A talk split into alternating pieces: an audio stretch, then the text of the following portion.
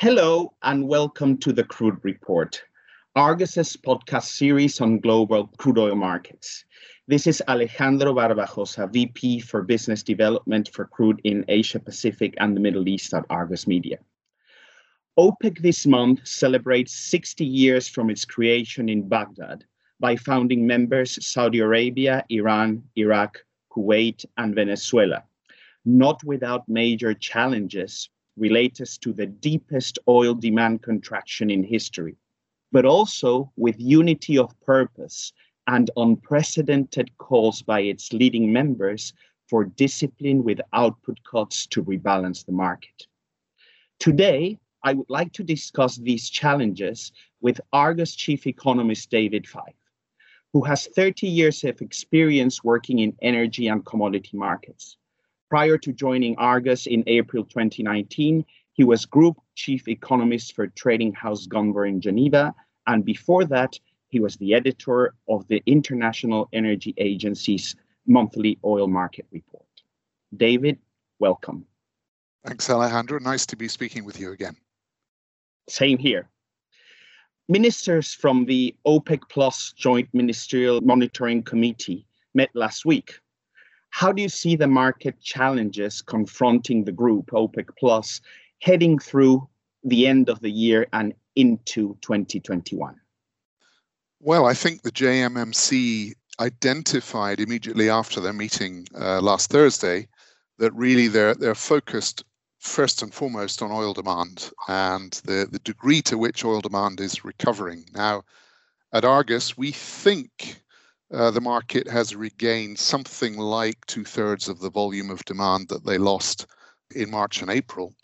But the big question is with a resurgence of COVID 19 cases in a number of markets, what does the recovery profile look like going forward? Our view is that it's going to remain rather subdued. Uh, it could even take until 2023 or beyond before oil demand recovers to pre COVID levels. So, this is a massive challenge to OPEC and their colleagues in OPEC. Plus. They're still targeting cuts of 7.7 million barrels per day through the end of this year.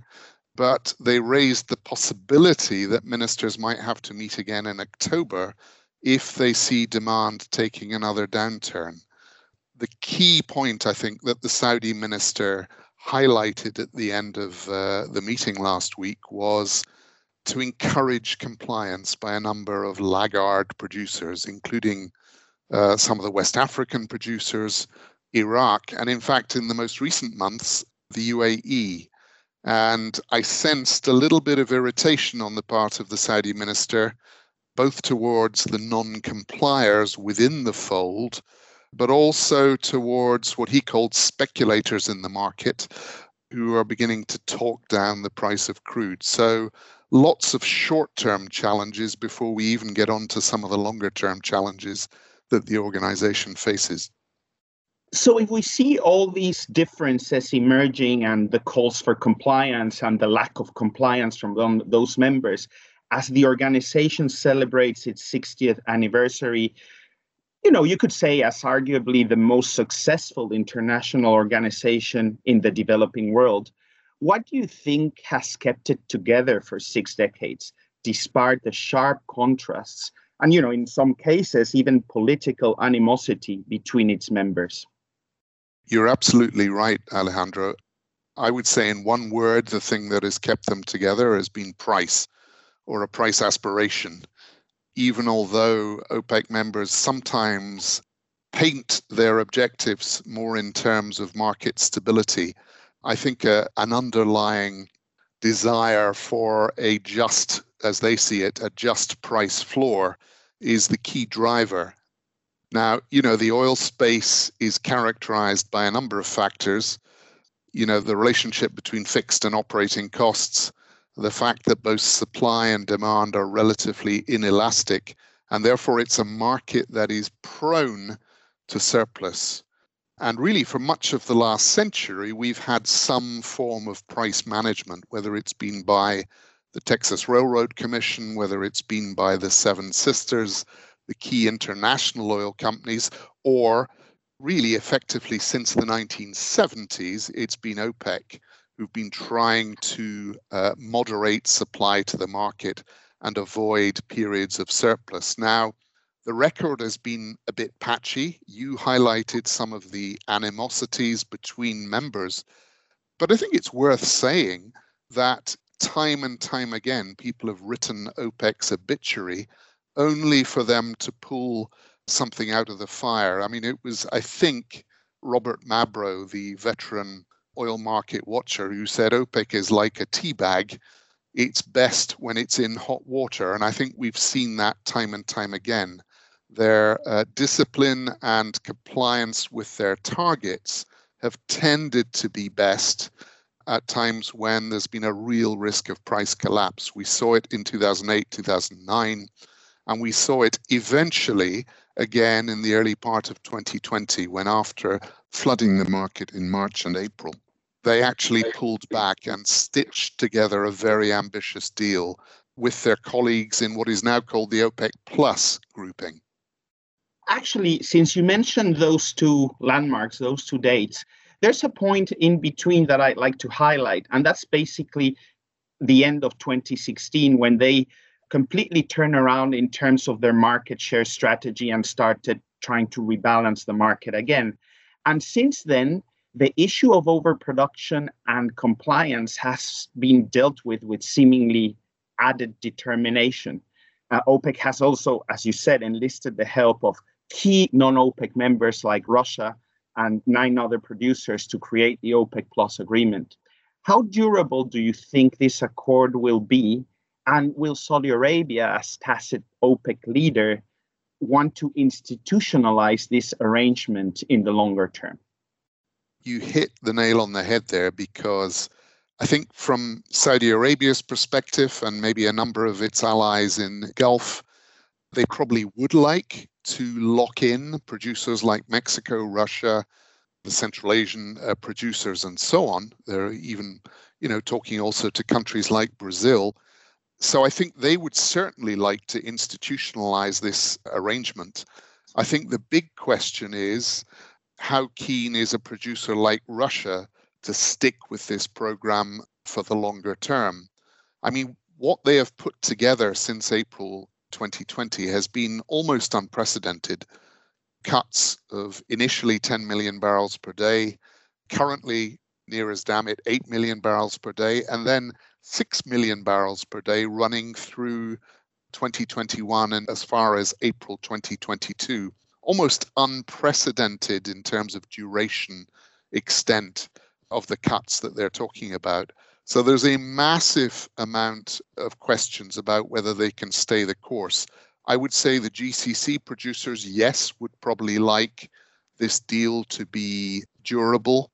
Whether the Russians, the Mexicans, and others are prepared to stick with this sort of restraint over the next uh, 18 months, two years, I think is very much open to question the circumstances under which this um, agreement came into shape were extraordinary, not only in terms of, of the volumes and was agreed, but in terms of who participated and who actually seemingly brought together the key participants in the deal. So I think we can speak about a change in OPEC's perception in the US over the past decade especially following North America's shale miracle. Is the US likely to keep a favorable view of OPEC should we see a change of administration next January? I think that that's a great question. And I do think that uh, we saw a fundamental change back in April. I mean, President Trump has in the past been on record criticizing OPEC attempts to uh, withhold supply to the market. The pump price of gasoline has for decades been a key political touchstone, if you like. And therefore, any suggestion that outside influence might be boosting the price of crude has traditionally been regarded rather negatively by the US. But I think, in light of the exceptional collapse, industrial collapse that we've seen in the light of the pandemic, which has affected the auto industry, the airline industry, and potentially risked undermining uh, the US shale revolution altogether if prices had remained in low double digits or even, heaven forbid, uh, single digits. I think that caused a bit of a change of heart on the part of the Trump administration and a number of other G20 governments. And they actually helped to stitch together the OPEC Plus deal. So I suspect it may be rather more difficult in the months ahead for the US to suddenly go back to criticizing what OPEC and its colleagues would say is an attempt to try and stabilize the market. I think what will be very interesting is to see how attitudes towards OPEC change if we get a change of administration in the US. We might have a, a Biden presidency which could be rather more accommodative towards Iran. So you raise the possibility of incremental Iranian barrels re entering the market sometime from 2021 onwards. And of course, that would potentially cause some greater tensions within OPEC Plus, particularly between Iran and the Saudis. Although it has to be said that historically, the Iranians and the Saudis have managed to put their differences in the broader political sphere behind them when it comes to market management uh, in the oil space. So it's going to be incredibly interesting to see how that pans out over 2021 in the aftermath of the election in the US. But I think, I mean, what you're raising there is something I'd like to throw back to you, Alejandro, because ultimately I think it'll all be about price, you know, market stability and avoiding a surge in prices in the future. And I think if that happens, then the US probably will be relatively forgiving of OPEC going forward. But you spend a lot of time talking with not only the OPEC national oil companies from the Middle East, but also Asian importers of crude. And let's remember, Asia buys 70% of OPEC's crude exports. What are you seeing in terms of the way those OPEC NOCs are looking at the market, and what are they thinking about in terms of pricing and pricing going forward? Well, the interaction of US crude with Middle Eastern crude in the Asian market is really setting the price of the marginal barrel. So I think that uh, you know the national oil companies in the Middle East are becoming a lot more sensitive to the pricing of US crude in the region, not only on an FOB basis, but also on a delivered basis, because that's the best way to integrate and to be able to compare the prices. So that's why Argus publishes a price for WTI delivered to Northeast Asia and also prices for Middle Eastern grades delivered to that region to see how, for example, WTI competes with Murban in that market for market share, basically. And what is key going forward is that the Asian market participants will be paying more and more attention to that price of US crude. And in particular, the price of US crude as it is priced at the Gulf Coast. And for that purpose, Argus is now publishing what is a generic price that comprises not only the domestic liquidity of the pipeline market, but also the exported cargoes that are loaded at the US Gulf Coast, which is virtually the most liquid pricing mechanism of a physical nature for physical crude in the world, called Argus AGS, American Gulf Coast Select. So the national oil companies in the Middle East are now tracking these new pricing mechanisms. At the same time, they try to renovate and modify the way that they've been pricing their crude for decades to become more sensitive to the pricing of that WTI. So that is how we expect that US crude, in terms of pricing, will be a lot more important and central to the competitiveness of Middle Eastern grades into uh, the Asian market. And I think uh, we're about to run out of time, uh, David. So, with that, I would like to thank you very much for your time, unless you'd like to add anything to close up. Only to say I agree with you. I mean, the uh, we, we, we haven't seen the end of the US shale growth story. We think probably US upstream consolidation is underway and it's being accelerated by the price fall we've seen recently. But there's going to be more US crude exports, albeit growing more slowly coming out of the US Gulf Coast. So I think it's a great place to finish our discussion to highlight the importance of um, good price benchmarks such as AGS to help price those barrels into the importing markets. So thanks for asking a lot of very uh, testing questions today. It's been great talking to you, Alejandro. It's always a pleasure as well, David. Thanks for sharing all that wealth of experience with us.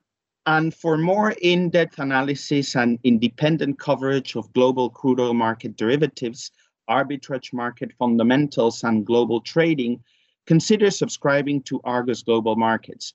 You can find more information on this service at www.argusmedia.com.